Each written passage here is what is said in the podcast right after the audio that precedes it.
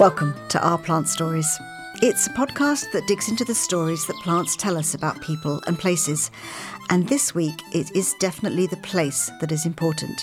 Because this story is about plants that have literally grown and been shaped over decades, even hundreds of years.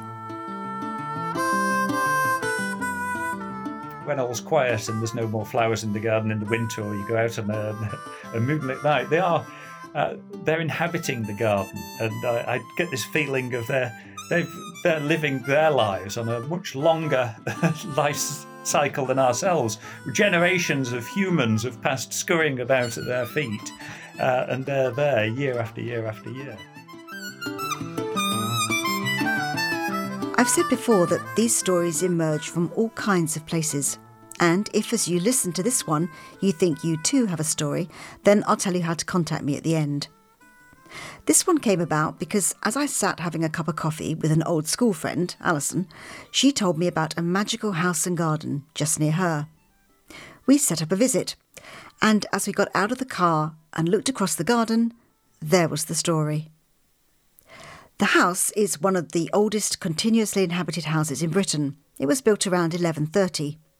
The house and garden were the setting for the Green Knowe children's books, which were written by Lucy Boston, who bought the house in 1939.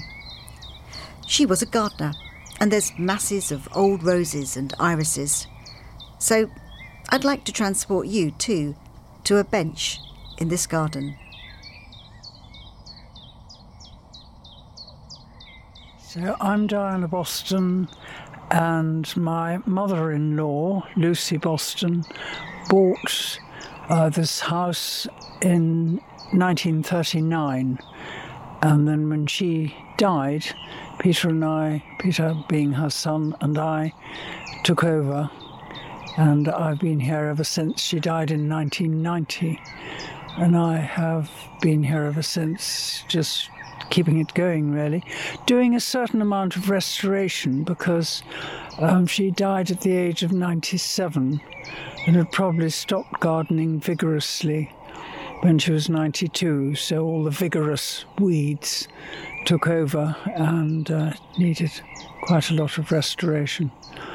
But uh, she was right when she said that one of the good things about this garden is that you can never get it completely tidy. So it's always slightly wild. Tell me what we are looking at right now. Well, we're looking at what was really one field. In fact, somewhere I have a picture of sheep in it uh, when she came here.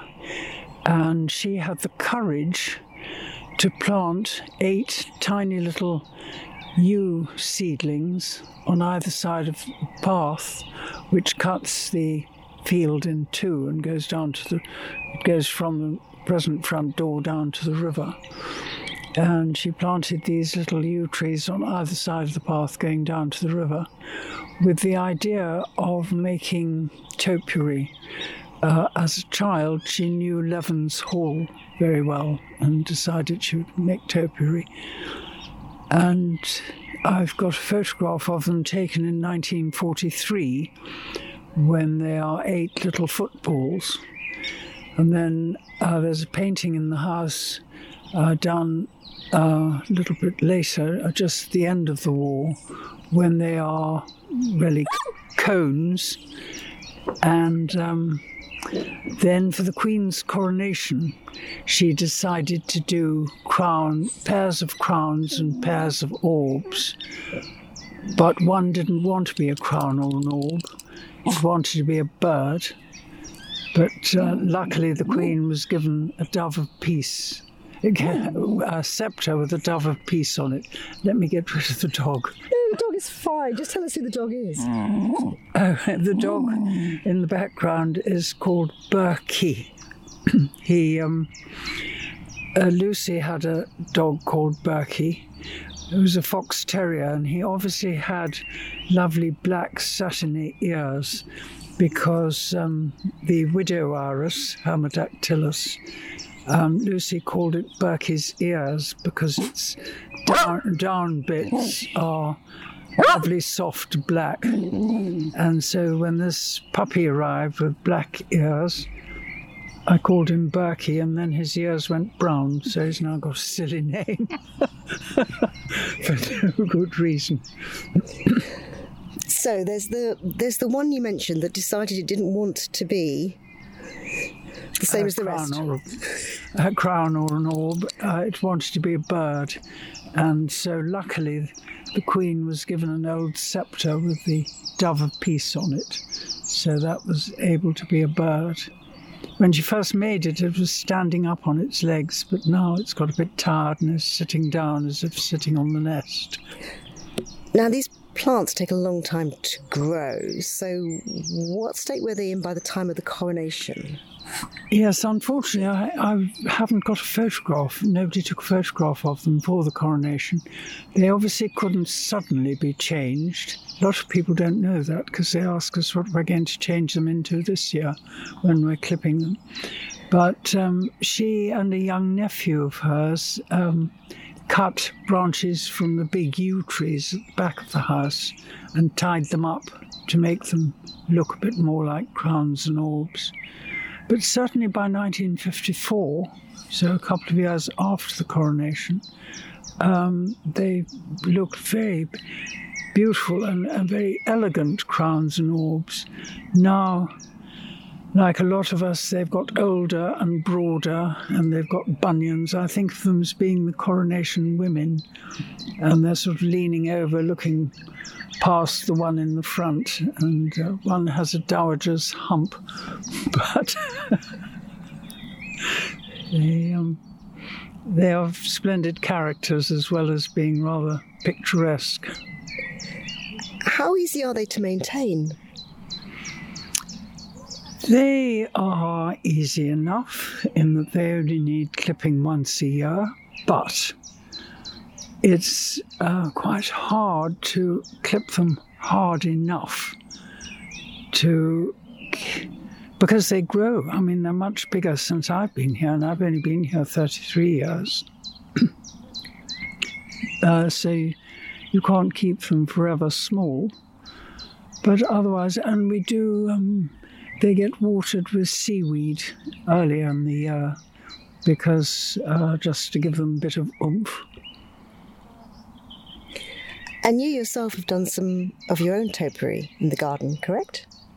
I haven't made anything, no. So the, the chess set was Lucy's as well? Oh, that was Lucy's as well. No, that was planted fairly soon um, after she planted the little seedlings for the um, uh, for the coronation pieces, and uh, it, yew grows much faster than people think it does. Actually, um, I've got a photograph of them and they're quite little and neat, and you look as if you could possibly um, play chess with them. In fact, I had um, I'm going to host a program here with some then famous gardener. I can't remember who he was, and he was going to come do his program from this garden. And the person organising the program rang me up, and I was being, while on the phone to her, I was being distracted by something going on in the garden, so I wasn't concentrating too hard on what she was saying. And she said to me, um, Can you play the ch- with the chess set? And I said, Well, I suppose they could play hide and seek round them. And she said, No, play chess. So I then had to explain that actually they were firmly rooted into the ground. Those are amazing, though. Tell me a little bit about, describe those pieces to me that we can see, the chess pieces. And I will put photographs of this, obviously, on the website. But describe the chess pieces that you've got. We've got um, a representative, representative of each piece. The castles, the rooks, I think they're called, um, got very big, and if we got the wrong sort of snow, the the top um, crenellations or bits with crenellations that looked then like pieces of cake uh, would sort of bend outwards. So we decided they were too big, and they are in the process of being restored. So they were cut right back to the trunk, and the trunk was cut down to being about two feet high. And so they're growing new castles. Um, so we've got two bishops, we've got the king and the queen. I'm not a chess player, so I have to remember that the queen has more balls than the king, which I think is probably fairly appropriate. and then we have a couple of pawns and then the knights. The knights are very difficult, and, and people ask us what they are, whether they're squirrels or. Um, but anyway, they are knights, but they've got rather big. And when you yourself, because I know you have also shaped this topiary yourself in your time when you were working in the garden, how difficult is it to do that? I always have a slight fear that one snip and you make a right mess of it. But is that true, or is it a little bit slower of a process than that? It's, it's okay. Uh, the wrong snip uh, will grow, will come right the next year. It grows quite quickly, unless you cut too much of the green off on a branch. Um, but no, it's all right. It's like giving somebody a crew cut, really. You just keep your. I uh, always used to do it uh, by hand, and I think it, I was probably better then at um, getting them packed more tightly. But then I took over doing them with um, an electric, little, small electric hedge trimmer. But as long as you keep the cutting tucked hard in, it's all right. It's not as complicated as you might think it is. A bad haircut grows out in three weeks, while a bad chess haircut grows out in a year. when I talked to Diana about who we should find to join the conversation about topiary, she, without hesitation, said Levens Hall, because that is where Lucy got her inspiration. Levens Hall has the world's oldest topiary gardens. It's just south of Kendal in the Lake District in Cumbria. The house dates back to 1170. The head gardener is Chris Crowder, and he's been there for 37 years. Continuity, I think that's the thing we uh, get from topiary gardens. Uh, in a way, we get it from all sorts of gardens, but the trees, these clip shapes, um, convey that sense of continuity from one generation to another, whether it be the gardeners, the owners, or or, or just people generally. It's that I, I'm most interested or uh, affected by that social history. Uh, you've uh, been working, uh, living and working with these pieces of topiary in your garden, and I've done many years here, and uh, we end up passing them on uh, to the next set of hands and the next set of people to clip them. But it's that continuity and, and continuance of care and uh, cherishing that's a lovely thing. Yes, and each one develops its own character as well. Mine are of the coronation topiary I regard as being the coronation dowagers. Each one has its own character, really, as well. Chris, how did you get into topiary then? Uh, really, I got into topiary because I got the job in the big topiary garden. That's uh, my start. I'd, I'd, clipped hedges before. I'd, I'd, always wanted to be a gardener, so I left school as soon as I could at 16. Got a job with the local parks department. Uh, went to Kew Gardens in London, did the uh, their diploma course. Was self-employed for a year or two, and then uh, I, put in for the job at Levens, not thinking I'd get it, but enjoying uh, the area. I used to like rock climbing and potholing and all sorts of things in this area. I knew it very well, um, but unfortunately, I got a responsible job and had no time for these silly hobbies after that.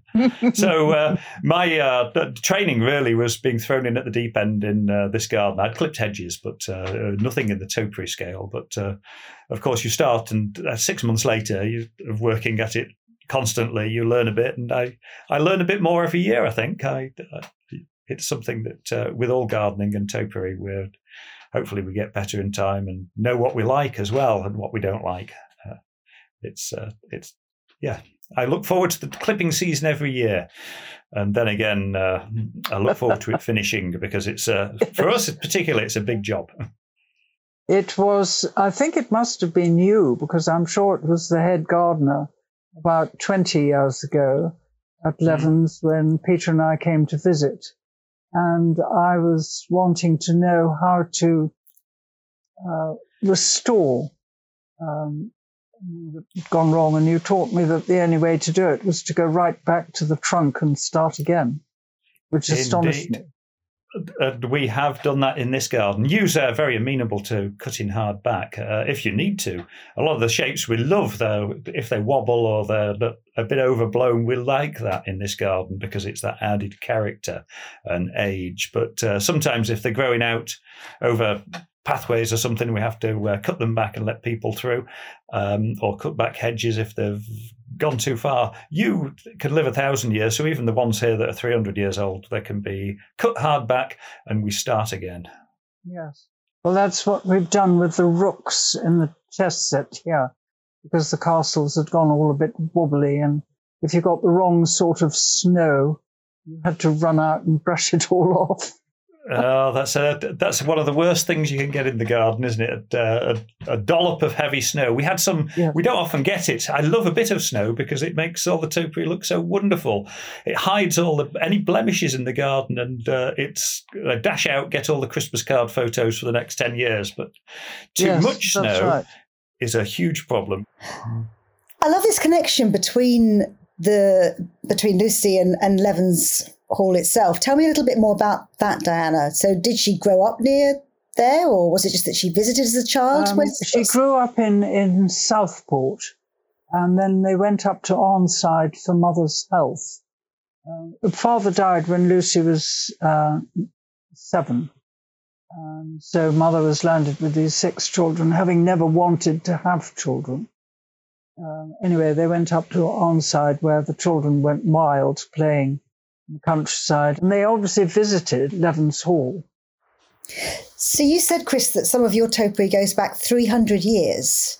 Yes, What's the history um, of that topiary then? Who started it? Well, the, the garden here was uh, laid out by a French uh, man, a fashionable garden designer of the time. The house was newly acquired by Colonel Grahme back in the 1690s, uh, and 1694 uh, was the year we've got uh, a list of, uh, well, Beaumont coming and the garden starting, and of course the yews being planted. So 1694, that makes them 300 odd years old. Uh, and they've been clipped every year since. Uh, it never sort of got away. We can track it through old paintings and, and, plans. And we can track the whole layout of the garden down because the owner was away when it was being sorted out. And there was a letters twice a week from the agent saying what was dug out where, which walls were being built, what was being planted, what seeds to order. It's a fascinating uh, old archive of uh, those sorts of material. So it really is the part of uh, a long and continuous history, the little bit that I'm shuffling through at the moment and uh, will be passing on in due course. And they are huge after 300 years. perhaps they all started small as uh, tiny things, but uh, they're up to nine meters high, the biggest ones. And uh, um, it's a, a powerful job we have to do every year to get round and up to the tops of them all. How many pieces do you have at Levens Hall?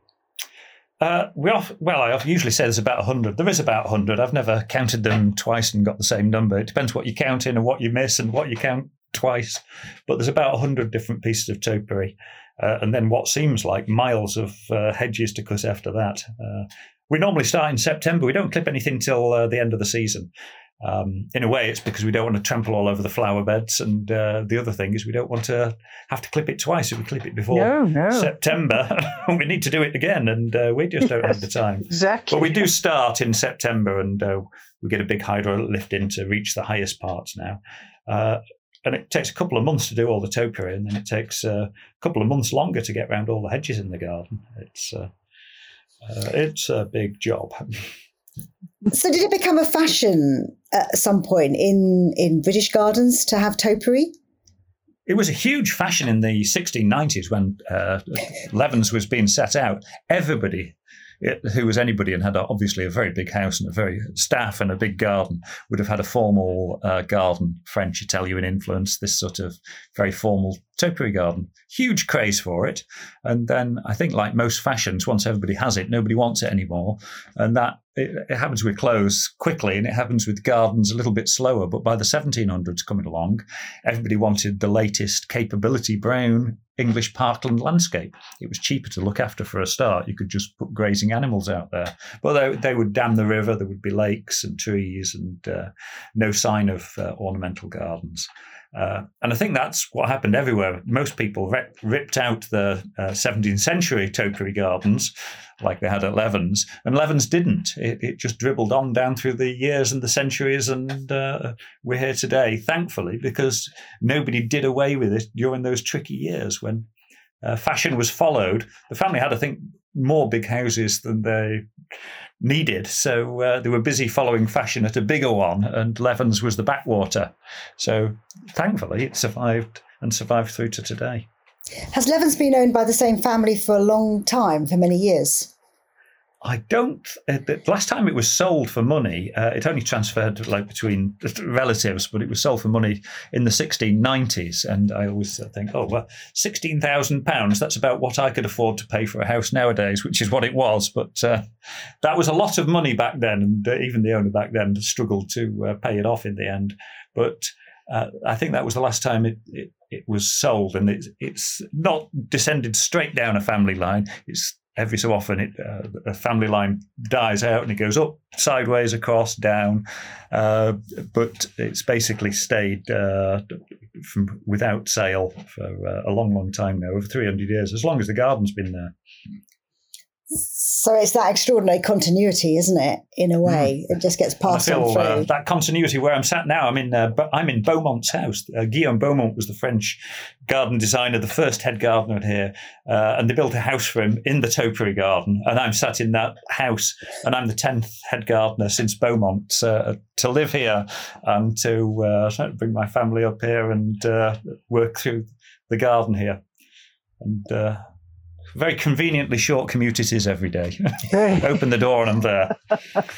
So did everybody carry on doing it? Basically, did each generation that came along look at the topiary and design something of their style? So have you almost got different styles for different centuries from different gardeners? I in think your the garden? topiary itself, it's um, uh, the largest, the oldest pieces almost seem unchanging, as if they were once formal lollipops or cones or something like that that have just got bigger and bigger over the years. And the the individual trees take on their own character, and they are they're, they're like your your gardens peopled, or and we feel that with the the topiary itself. Um, when all's quiet and there's no more flowers in the garden in the winter, or you go out on a, a moonlit night, they are uh, they're inhabiting the garden, and I, I, get this feeling of they're they've they're living their lives on a much longer life cycle than ourselves. Generations of humans have passed scurrying about at their feet, uh, and they're there year after year after year. Uh, uh yeah, I do get a sense of. Um, that sometimes walking through the gardens if I if I think about it and and feel what uh, try and feel empathy with the things themselves. I, I absolutely sympathise with that. I do that more with the house because that's has been here 900 years. So um, mm. have great or think of the past a lot. But and the topiary only goes back to 1939. So mm. we're babies here. I love the fact that you both I get the sense just love being surrounded by history. And that's what, in your case, the house and in your case, the garden, Chris, give you is a real sense of history, which is interesting because so much of often what we see sometimes about gardens is this kind of instant garden that can be created. And oh, actually, oh, your gardens not. are the opposite of that, really, aren't they? They're, they're pieces of history. Yes. I think people have forgotten to how to wait to have things grow and see if it's actually going to look right there. And if it's a, my mother always used to say, you usually end up by moving a plant three times and the third time you get it in the right place. But now that doesn't happen so much. People have it all sort of planned. Mm, uh, this not, garden uh... certainly was never done on paper, and I doubt if Levens was originally done on paper got planted. No, and, and, and, what we do now is uh, not done on paper. It's all inside my head because we've got that historic uh, setting, uh, the great reverence for the past. but actually beneath it and amongst it uh, and around it, I think we, or I try to grow for the eyes of today. And the eyes of today are different than the eyes of pre- previous generations, I think. People, as you say, they're into instant gratification. We have a lot of visitors come around the gardens and they view the garden through the lenses of the cameras or for the phones nowadays. Uh, and they're looking for, they're looking for and I'm giving them photo opportunities. That's how we present the garden. And we're fortunate that the topiary fits in with that. It's a, a, wonderful, very photogenic subject. But a lot of the plantings and the elements elsewhere in the garden uh, I've set up for maximum impact so people can see them with uh, their eyes of today. And it, I know because we've we've done and worked on uh, 17th century garden and garden history, and we've had uh, that sort of planting in the garden in places. And people viewed plants in a very different way. They would have lots of bare soil, and people would have looked at the individual plants as unusual things from some other part of the planet that new to the country back in those days. We don't quite have that now, and we don't want to see. We don't look at individual plants so much as look no, at no. maybe the bigger picture.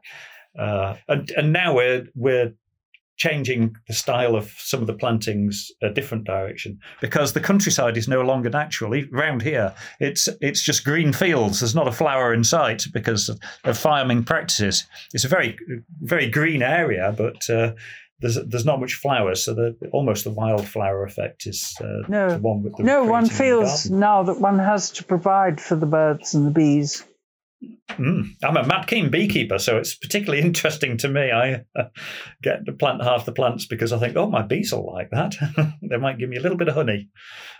And I actually find I find now with um, visitors when if it's a sunny day and the whole garden is thrumming with bumblebees and honeybees, um, everyone has it gives one slightly a feeling, a good feeling, because you feel the world is actually not so mad and bad as it sounds. It's still, the creatures are still there.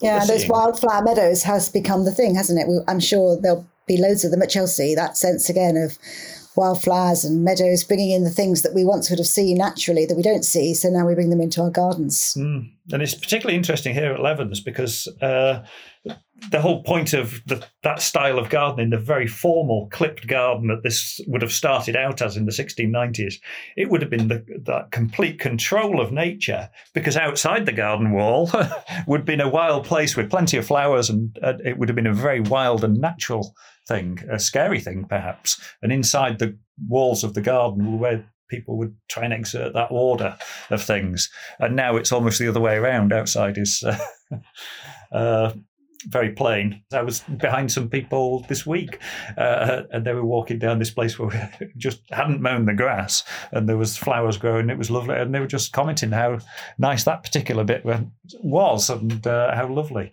So yeah, it's nice to see nature. This garden is much wilder now than it ever was.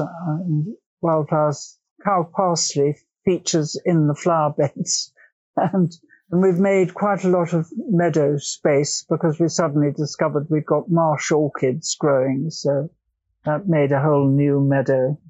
People are appreciating the wildness coming back into gardens mm-hmm. again because, as you say, it's not outside which is a marvelous thing for me because we we've got a lot of work and we can't do it all. And uh, you say this place is tidy, but really we know that we can't get on top of all of it. So uh, there's plenty of nature around the edges. we've got tidy bits in the middle, but uh, nature around the edges. Absolutely right. Cut the edges of your flower beds immaculately, and it doesn't matter what's happening in the middle.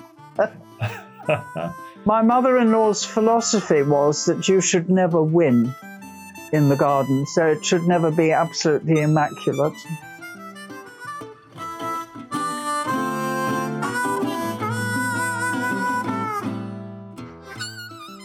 If you're thinking maybe you could start with a small yew bush and do some topiary, then take a look at the website ourplantstories.com, where there are lots of pictures to give you inspiration. And I asked Chris Crowder to give us the how to to get us started. I would suggest that uh, you start small. That's what we both discussed. Don't buy, spend a lot of money and buy somebody else's piece of topiary. buy a small yew bush and get going with that. Uh, so when I say small, like uh, 30 centimeters, 50 centimeters, a little hedging plant, anything, uh, a little yew tree in a pot. Probably yew rather than box currently because a box is uh, problems. So yew grows very well as topiary. It, it is naturally a plant that grows in its uh, in the shade of woodland. So it, and got little evergreen leaves. It's the perfect English topiary plant. What we normally do is plant them. You're only going to plant one of these plants once, so make sure the soil is good, or if it's not good, make sure you've put some good compost in there. Uh, so we plant them and we leave them for a year. and the first year is just the roots growing. They get established. They like the spot. The second year, we'll go at that little topiary plant with some secateurs, uh, and usually we have to cut about uh, a third, half of it away because what we're looking for is one central leader. So we don't, if we've got one piece of topiary, we don't want a lot of yew bushes in there. We just want one plant, and then we cut after a year. We cut it to one central leader because we want one trunk, like a tree trunk, in the middle to support whatever shape we choose for it. If if that's the sort of direction we're going. Um, and then after that, we generally clip them as a cone. So they get bigger and bigger over a few years. Each year we'll clip it as a cone, but let it go bigger. Uh, and we're watching to keep that single uh, leader, that single uh, shoot coming out the top, because that on which everything will hang later. And then uh, when we've had it a year or two, we've got a nice cone growing, that's when we can go at it with a bit of inspiration. And after a few years, of course, you'll have had time for inspiration to land. That cone can stay at the bottom. You can carry on growing up. We can add tiers, circles. We can make the cone into a cube or a drum shape. We can clean off bits, bits of the trunk. We can uh, generally work from that start into uh, whatever takes our fancy for the next uh, few decades, I suppose. So it's a piece of work in progress at that stage. But that's how I'd start. One tiny little yew tree or small yew tree, happily established, and then work from there. And are they happy anywhere? I mean, do they like sun? Do they like shade? Do you need a lot of water in that first year? Any top tips for making it happy? Uh, yew trees don't like a lot of water, the sogginess at the roots. They uh, that's one of the things they don't like. Uh, obviously, they like enough water so they don't die. But uh, generally, if you plant them plant them in a wet place, they'll uh, go orange and uh, not like it at all. So, not a wet place. Yews actually grow very well in the shade, but if you're going to make topiary out of it, it wants really wants sun all the way around it. Uh, it'll be creating shade of its own, so uh, it needs to be in a, a fairly open situation that was about and it. And then just have patience, basically. That's it's it. patience, that patience and continuity that's uh, so lacking. The faster life becomes and the more people move about, uh, the more difficult perhaps it is to be established long enough anywhere to feel a connection with a, a sense of connection with a place. And then the idea that you can actually be there the next year to look after this thing and grow it into the next thing. It's it's it's that thought that you're going to be somewhere the following year. And when I first started at Levens, I didn't plant pieces of topiary. I was too busy rushing around doing the garden and uh, all the rest of it. Uh, but after a while, I felt that I was going to be here for a little while longer, and it, and uh, I had the time. Uh, years wise to uh, start something and finish it or, or work it on so somebody else takes it on after me. That continuity again. It's never finished. no, that's true. Somebody else's uh, problem or joy problem. after us. I realised I hadn't asked Chris, could you grow it in a pot? And as I sat here thinking about the way we live our lives now, often moving around, it seemed an important question. So I phoned him and caught him just before he was setting off around the garden with an American tour party. Lucky them. The good news is, he said you could start this off in a pot, and it'll be okay for three to five years, though you will have to keep repotting it as it grows, and eventually, after that period, the pot would be just too big to move. You could grow it in your garden, and if you move house after about 10 years, take your topiary with you, though you might need quite a lot of friends to help you with digging it up and moving it with the root ball. After that, well, as Chris put it, the topiary becomes not part of your story, but a part of the house's story, which I think's rather lovely. If you have a plant story that you'd like me to follow up, then you can email me, sally at ourplantstories.com. Do take a look at the episode page to find out when and how you can visit both Diana's garden at the Manor in Hemingford Grey in Huntingdon and Levens Hall in Cumbria. Our Plant Stories is presented and produced by me, Sally Flatman.